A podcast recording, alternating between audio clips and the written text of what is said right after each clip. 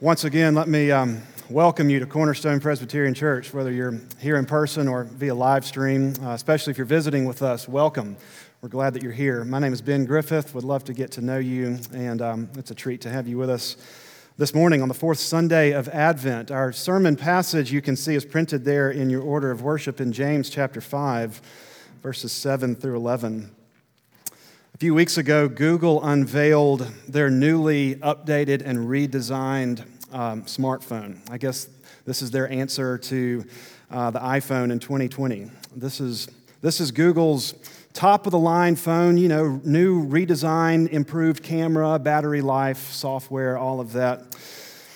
Well, anyway, the, the phone hadn't been on the market for maybe two or three hours before the tech blogs started to blow up uh, with people saying that there was some kind of design flaw uh, in the way that this phone was made, the Pixel 5.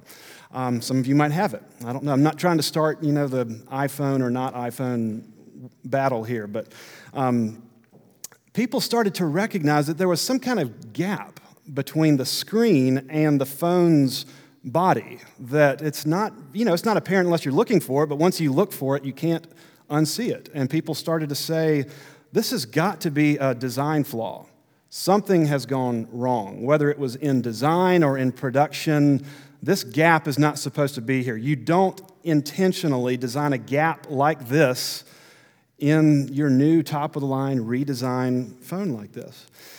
Well, a short time later, maybe later that day, Google came out and said, No, what you're noticing, this gap, that you think is a design flaw, it's actually the design itself. It's supposed to be there. It's part it's not a design flaw, it is the design. Now who knows? Who knows? Maybe they're right, maybe they're just covering for themselves, not getting into that. But here's the point. Our passage this morning in James is about a gap. It's about life in a gap, and it's a gap that we often experience as a design flaw.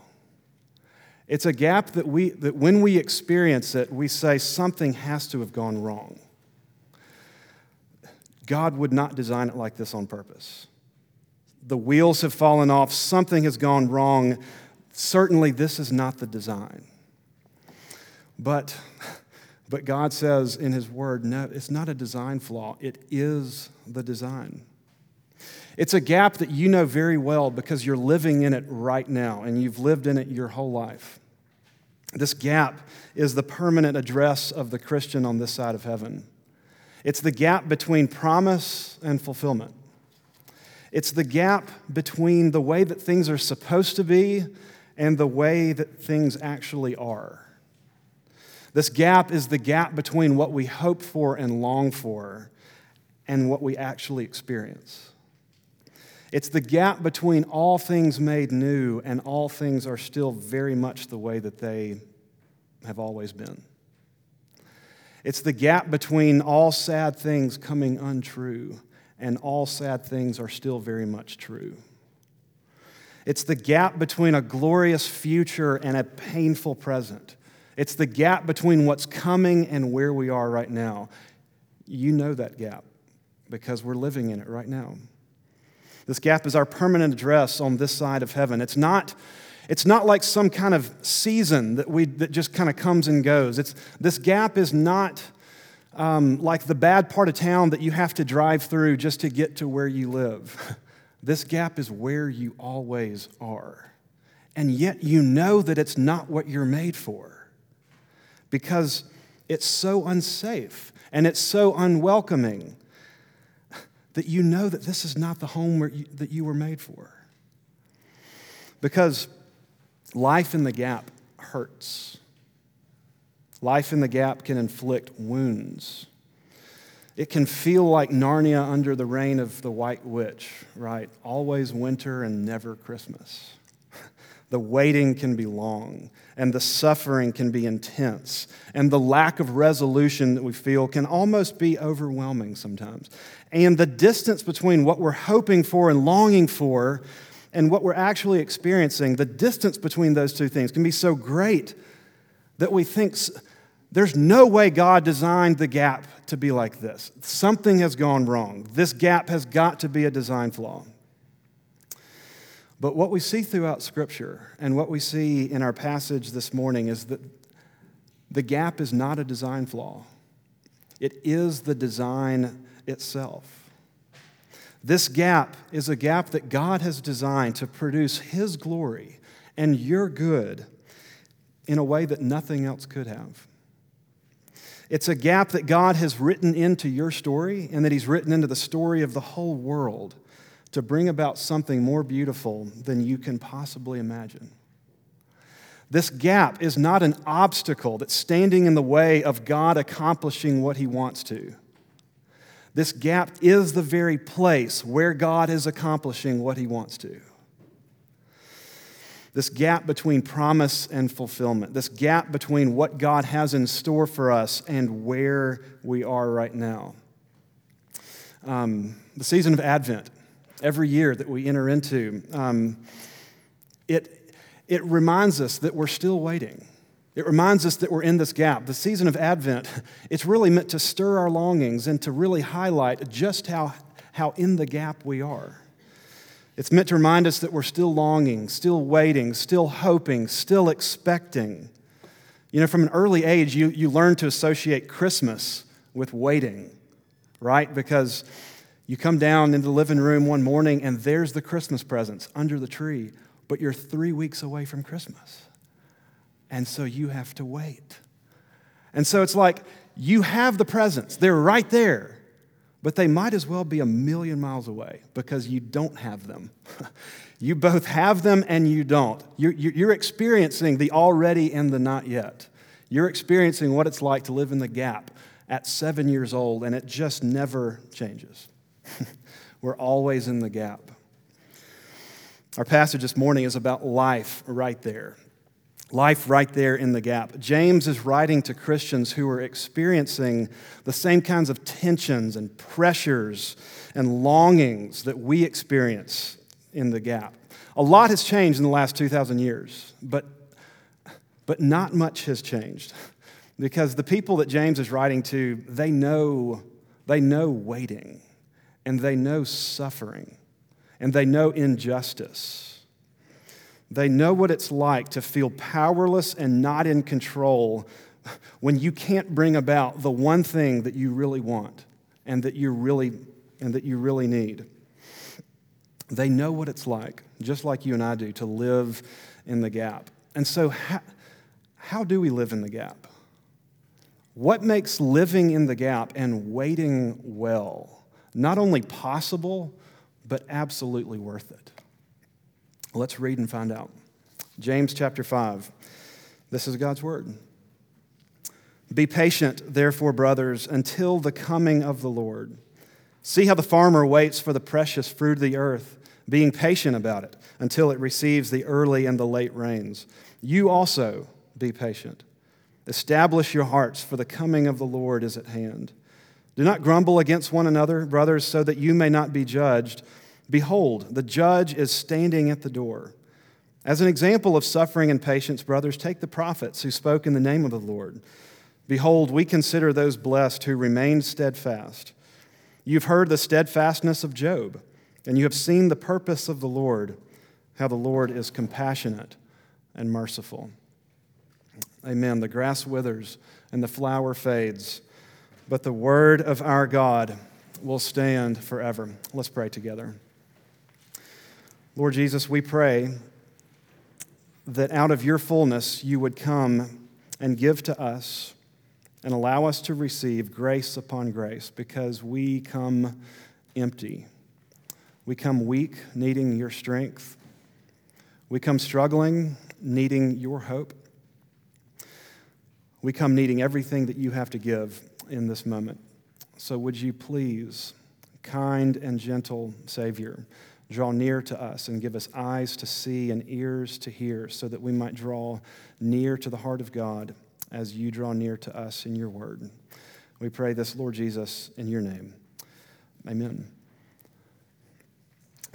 It's possible to read our passage this morning, this passage in James. It's, it's possible to read this and come away kind of disheartened, isn't it? Maybe a little beat down. If we, if we misunderstand it, it's possible to read what we just read and only hear James saying this You need to be more patient, and you need to stop grumbling with each other, and you need to be like these people who lived long ago. Do this, don't do this, and be more like this. Amen. Merry Christmas. Let's pray.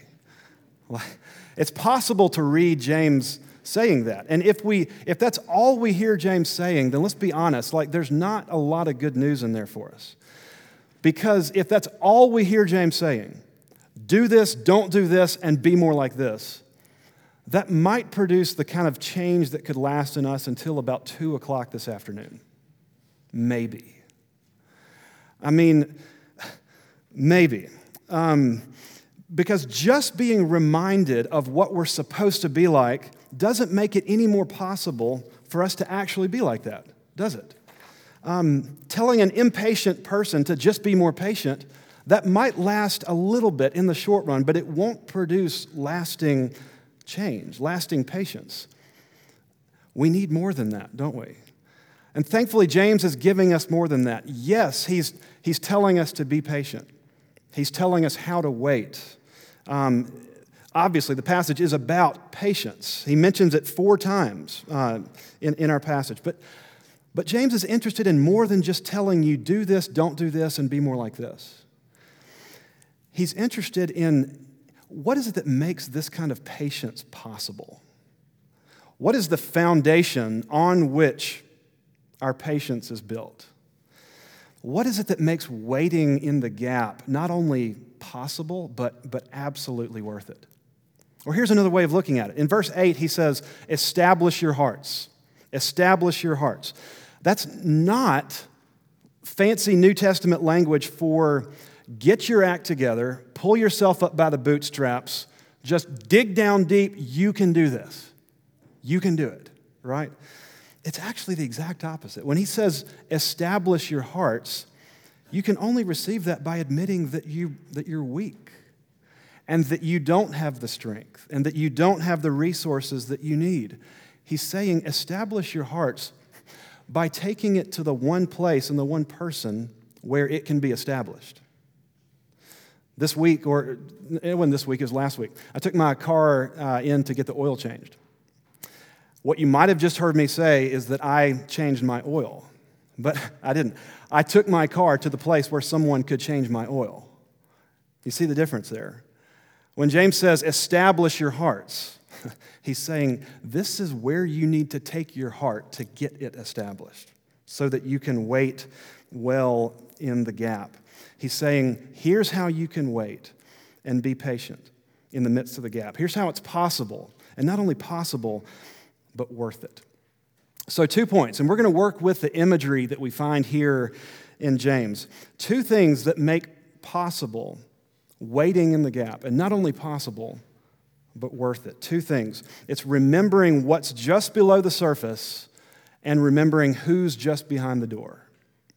Remembering what's just below the surface and who is just behind the door. We'll take these in turn. So, first of all, as we wait and live in the gap, we need to remember what is just below the, just below the surface, verses 7 and 8. Here in these verses, uh, James uses a sermon illustration that everybody in that original audience would have been able to immediately connect with. It's a farmer who goes out and plants a crop and then waits. You see, a farmer knows what it's like to live in a gap. Maybe you know what this is like too to live in the gap between planting and harvesting. The gap between the early rains and the late rains. Back in, in, in, in Palestine, there would, be, there would be early rains that would come in, in late autumn, then there would be um, late rains that would come in early spring. And the farmer had to wait in that gap between those two things for his crop to grow. James is saying, Look at the farmer. See, he literally says, see him, watch him, take a play from his playbook. Look at what he does. He plants and he waits. But why does he wait? What is the foundation on which he waits? Let's imagine that you're, you're from the city You only, you know, you, you get your food from, uh, from the grocery store. You don't know where it comes from, though. You know, meat, vegetables, they grow on the shelf for all that you know. Um, you're city mouse and you go out to visit the farmer, country mouse. And let's say that you go out to visit him the day after he planted this field, his crops. You go out, and all that you see when you go out to his place is a bare, empty, just plot of dirt.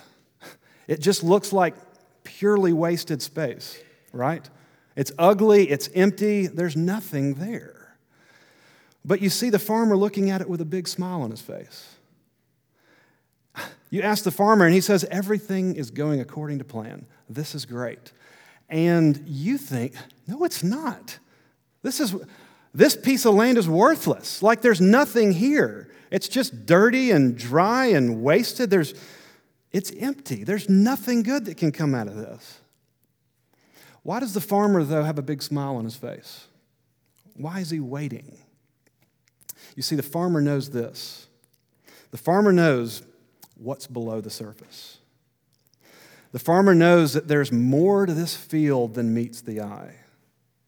He knows that the phrase, what you see is what you get, is, it doesn't apply here. He knows that the story that's being written about this field isn't over yet, it's still being written. What's below the surface and what's invisible and what is not yet is more real to the farmer than what's above the surface and what's visible and what's already there. It's more real to him and it's more beautiful. In fact, it's precious to him. It means something to him. You notice how James, he says, see how the farmer waits for the precious fruit of the earth. You see, the farmer isn't neutral or indifferent about what's coming, about what's underneath the surface. It's, it's precious to him. His heart is wrapped around it. For him, it's the main thing. He can wait because he not only knows what is coming, but he loves what's coming. And if you were to ask the farmer, why are you spending so much time waiting and watching and watering and protecting the fence and pulling weeds out and doing all of this? There's nothing here. The farmer would say, What's below the surface is more real and more true and more beautiful than what you can see above the surface. There's so much more here than meets the eye. And then James says, verse 8, you also be patient. You also, just like this farmer, be patient. He says, Be patient because here in the gap, there is so much more to it than meets the eye. In the gap that the gap that is your life right now, yes, but even, even more acutely, it might be this particular season of your life this particular chapter that's being written, the gap that you're in, it might feel like, and you might experience it just like this bare, empty, this bare, empty field that's empty and cold, and there's nothing there. And you look at it and you say, God, I don't know what you could be doing here. It seems empty, and I don't know how you could use this for your glory and for my good. I've got so many more questions than I have answers. The gap is so frustrating and it's so disappointing and it's taking way longer than I thought it was going to.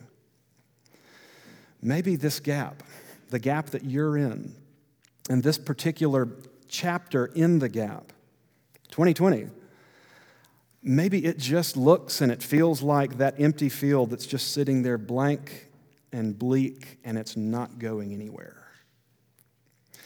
God is inviting us to look at our lives in the gap. He's inviting us to look at the world around us and to see that there is so much there that's below the surface that you can't see. That what's below the surface, what is it? It's God's compassionate and merciful purposes to bring about more than you can possibly imagine in the midst of the circumstances that you know to bring about beauty from brokenness and joy from sorrow, to bring about light out of darkness. That is what is always at work below the surface of the gap, below the surface of your suffering, below the surface of your trials, below the surface of your questions, below the surface of the pain, below the surface of the waiting. It's always just there. God's purposes to use it to produce something more true and good and beautiful than you can possibly imagine. That's where James goes in verses 10 and 11. He holds out the prophets, these examples, these patterns that he holds out for us. And he says, especially Job. He says, take the life of Job, for instance. Um, you're probably familiar with the, with the story of Job, but remember, Job wasn't familiar with the story of Job. Like, Job didn't have the book of Job, did he? When we suffer and we, when we live in the gap, we at least have the story of someone who lived in the gap that we can go back and, and read. Job didn't have that. Um, all that Job had was his suffering and his questions and his confusion. He didn't know that it was going to be a happy ending. But there was one thing that he had that allowed him to remain steadfast, James says. And to be steadfast, that word, it literally just means to stay to stay in one place amid the current, amid the pressures. What is it that allowed him to stay? Job had this sneaking suspicion that God was at work. Now, Job protested, he complained, he hurt. But he stayed because he knew that the God that he was dealing with was a God who was full of mercy and compassion. Though he slay me, Yet will I hope in him, he says. You see, Job knew that there was more to the gap that he was in than meets the eye. That's all he knew. That's literally all he had. But you have more, don't you? You see, James takes us there in verse 11. He says, You have seen how the story ends. You have seen the purpose of the Lord, how the Lord is compassionate and merciful. The purposes of the Lord that are below the surface of the gap, always at work. The purposes of the Lord that are compassionate and merciful, always working below the surface of what appears to be pointless and painful and hopeless. The purpose of the Lord always producing, always at work producing what will eventually make the gap completely worth it. how do we, how do we need to, to rub that in this morning, right now? What places of your life, what wounds that life in the gap has inflicted do you need to, to rub this in? the idea that God is always at work, most of the time below the surface, producing something true and good and beautiful, and that is more real than you can see. What broken relationship do you need to rub that into right now? What, what painful circumstance? What trial? What kind of frustration and pain that you don't see the end of? You don't see, you don't see an end coming. We need to remember what's just below the surface. That's what makes waiting in the gap not only, not only possible, but worth it what's just below the surface. But secondly, we remember who's just behind the door. We remember who's just behind the door. There's not only something that God is producing in the gap that's below the surface, but there's also someone who's just on the other side of the gap who's coming to close it. And James says it's not only the fact that he's coming, but it's the way that he's going to come that makes waiting in the gap not only possible, but worth it. Watch how he does this. He does this in an interesting way. Look with me at verse 9. Um, in verse 9, James says, Do not grumble against one another, brothers, so that you may not be judged. Behold, the judge is standing at the door. Now, if you're reading that for the first time, let's be honest, it kind of takes, it kind of comes out of nowhere. Like, um, it's in the middle of a section where James is you have this beautiful section about James talking about the coming of the Lord and waiting and patience. And then in the middle of it, James just drops the bomb don't grumble with each other lest you be judged.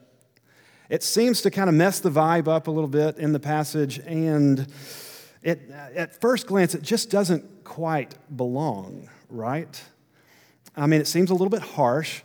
What does grumbling and judgment uh, have to do with waiting and patience anyway? Everything. Everything. You see, James, James knows his own heart, and he knows the hearts of the people that he's writing to. He's, he's a pastor, he gets people, he understands his own sinful heart. He knows that life in the gap is hard, that it's difficult, that waiting is difficult. And he knows, he knows that waiting and living in the gap can feel like living in a pressure cooker. And that in the midst of the, of the pressure that we're feeling, that we're tempted to let the pressure off, to let, to let steam off, and to take the edge off of the pressure somehow. And we can usually do that by taking it out against other people. Um, he says, Do not grumble against one another, brothers, so that you may not be judged. That word grumble that he uses there, it's, it's usually, when, when, when that Greek word is used in the New Testament, it's usually translated as to groan. To groan. And usually that word is mentioned in the context where the writer is talking about waiting and patience. And usually, groan in that context is a good thing. For instance, when Paul writes in Romans 8:23, he says that it's not just the creation that's groaning, but, it's, it, but we ourselves who have the first fruits of the Spirit, we groan inwardly as we, wait eager, as we wait eagerly for adoption as sons, the redemption of our bodies, we groan. 2 Corinthians 5. In this tent, that is, in our earthly bodies, we groan as we long and wait to put on our heavenly bodies. So, groaning, in that sense, is a, is a proper response to life in the gap, right? It's the appropriate reply of our souls to, as we engage the not yetness of the gap. We, we long and we wait and we groan. But here's what James is saying He's saying it's all too easy to weaponize that groaning, to weaponize it so that we're no longer groaning for redemption and for restoration, but we're groaning against other people. You see what he's saying? Groaning against other people. And that's what turns into grumbling. Same word. We let off steam. We vent our frustrations. We cut people down. We talk back. We, we talk behind people's backs. In other words, we grumble. In other words, we take judgment into our own hands and we place a premature judgment on people that might not belong there. And James says the judge is standing right on the other side of the door. Not only is it not necessary, but it's not wise. Sometimes the starkest reminder that we have that we're living in this gap, that we're living in a world that is an unfinished product itself. Sometimes the starkest reminder that we have is the other people that are around us in our homes, in our businesses, our families, our marriages, our children, our coworkers, because they're unfinished products as well. Sometimes very obviously so, right? um, it might just be that person that you're thinking of right now. Someone might be thinking of you right now. It's all too easy as we live in the gap to take the edge off, to vent frustration, to vent the pressure by grumbling, by weaponizing the groaning against other people. Um, that's one way that we can deal with the pressure, that we can deal with the waiting. But see, there's another way too. Um, and James doesn't specifically go into this, although it's all over the Bible. Um, we can turn our groaning, or we can take our groaning and our waiting, our longing, and turn it in a direction of lesser things. We can take our groaning and point it in the direction of lesser things. Sometimes God's compassionate and merciful purposes working themselves out, it just takes too long. It takes too long for his purposes to ripen and to blossom into reality. And so we take our hopes elsewhere. We take our longing to other things, things that don't take too long, and things that we can have some kind of control over, right? Now, obviously, like you might be thinking of all the bad things. We can take our, the longings of our hearts to lesser bad things like abusing alcohol or drugs or pornography or, or lying or, you know, all, all sorts of different vices that you can think of. But the thing is, it also works in the area of all the good things, too. You can take the edge off of the waiting by taking your heart to, to lesser good things like your marriage or wanting to be married or to your children and the hopes that you have for them or, or wanting to have children to this dream that you have of who you're going to be in the future, who you want to be, and how your life is going to work out. And those good things can then become ultimate things when they become the thing that we're waiting for.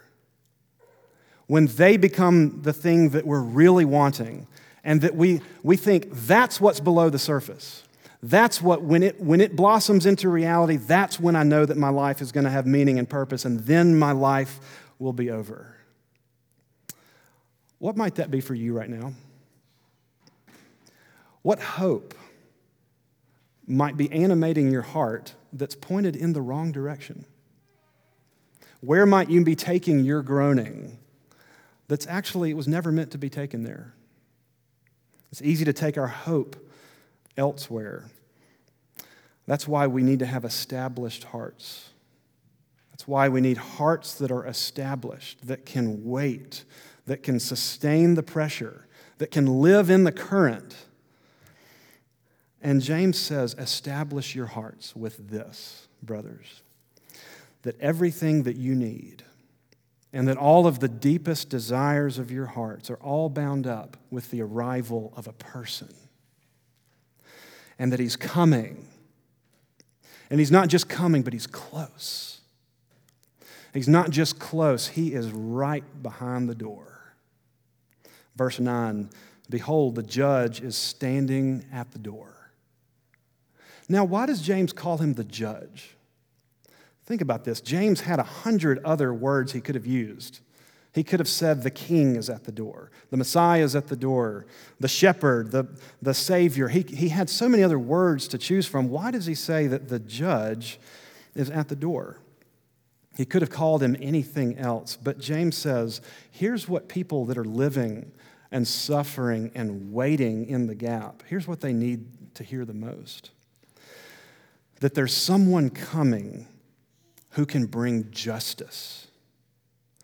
That there's someone coming that's good enough to make right what is wrong, to restore what's been damaged, and to fix what's broken.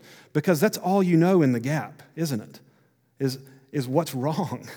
And you need to know that there's someone coming who has a heart for justice, who will take it upon himself to right everything that has been wrong. In other words, a judge. And James says that that's who is standing just behind the door. His hand is on the doorknob. That this is what will establish your hearts as you wait and as you suffer. It's the heart of the one who is standing just behind the door. His heart is for justice, but as his heart is full of justice and for justice, it is full of compassion and mercy. Isaiah talked about him long ago. His name is Wonderful Counselor, Mighty God, Everlasting Father, Prince of Peace. Of the increase of his government and of peace, there will be no end on the throne of David and over his kingdom to establish it and to uphold it with what? With justice and with righteousness from this time forth and forevermore. That's what establishes our heart as we wait and experience injustice. That's what allows you, as God's people, to suffer well, to wait to be wronged because someone is coming who's going to make it new. Someone is coming who will make all sad things come untrue because his heart bleeds for justice and mercy. And as we close, we have to remember not only that there's so much below the surface of what we can see, that's why we can wait and that there is someone who is just behind the door, but we remember that it's the heart of God that is full of justice and mercy. It was his heart that made him plunge into this gap in the first place. You see, he's not just standing on the other side of the gap with his hand on the doorknob, he is deeply familiar with the pain and the waiting and the suffering inside the gap because it was his heart for justice and mercy that made him plunge into the gap himself. Come to earth to taste our sadness, he whose glories knew no end. You see, Jesus knows what it's like to wait. He knows what it's like to suffer in the gap more than you can possibly imagine. Because you see, his heart for justice and for mercy drove him to stand in the very worst gap imaginable. The cross was the greatest gap of all. The gap where Jesus, the judge, was judged in our place. Where Jesus stood in that infinite distance between God and our sin. And he stood there himself plunging himself into the darkness, taking the wrath that we deserve. He stood in that gap with a smile on his face for us, for the joy that was set before him, like a farmer knowing what's coming. And as he stood in that gap, his disciples all ran away because they thought, this can't be the design. This has got to be a design flaw and the whole world would look at the cross where a dying Jew hangs and bleeds outside of Jerusalem and would say, There's no way that God designed it to be like this. But it was the very design itself, from the very beginning, to bring about something more beautiful and more true and real than you can possibly imagine. And because Jesus has stood in that gap for you, you can continue to wait in the gap for Him. Establish your hearts, brothers and sisters, for the coming of the Lord is at hand. Amen. Let's pray together. Lord Jesus, come and do that, we pray. Establish our hearts by giving us eyes to see you. We pray that in our weakness and in the ways that we might be tempted to give up hope in the gap, that we would not only see you coming to close the gap, but that we would know your presence in the gap as you walk with us. We pray that you would accomplish through the gap that you have us in right now something more true and beautiful and good that we can, than we can possibly imagine. And give us the encouragement along the way that that is exactly what you are doing as we look and wait for you. In your name we pray. Amen.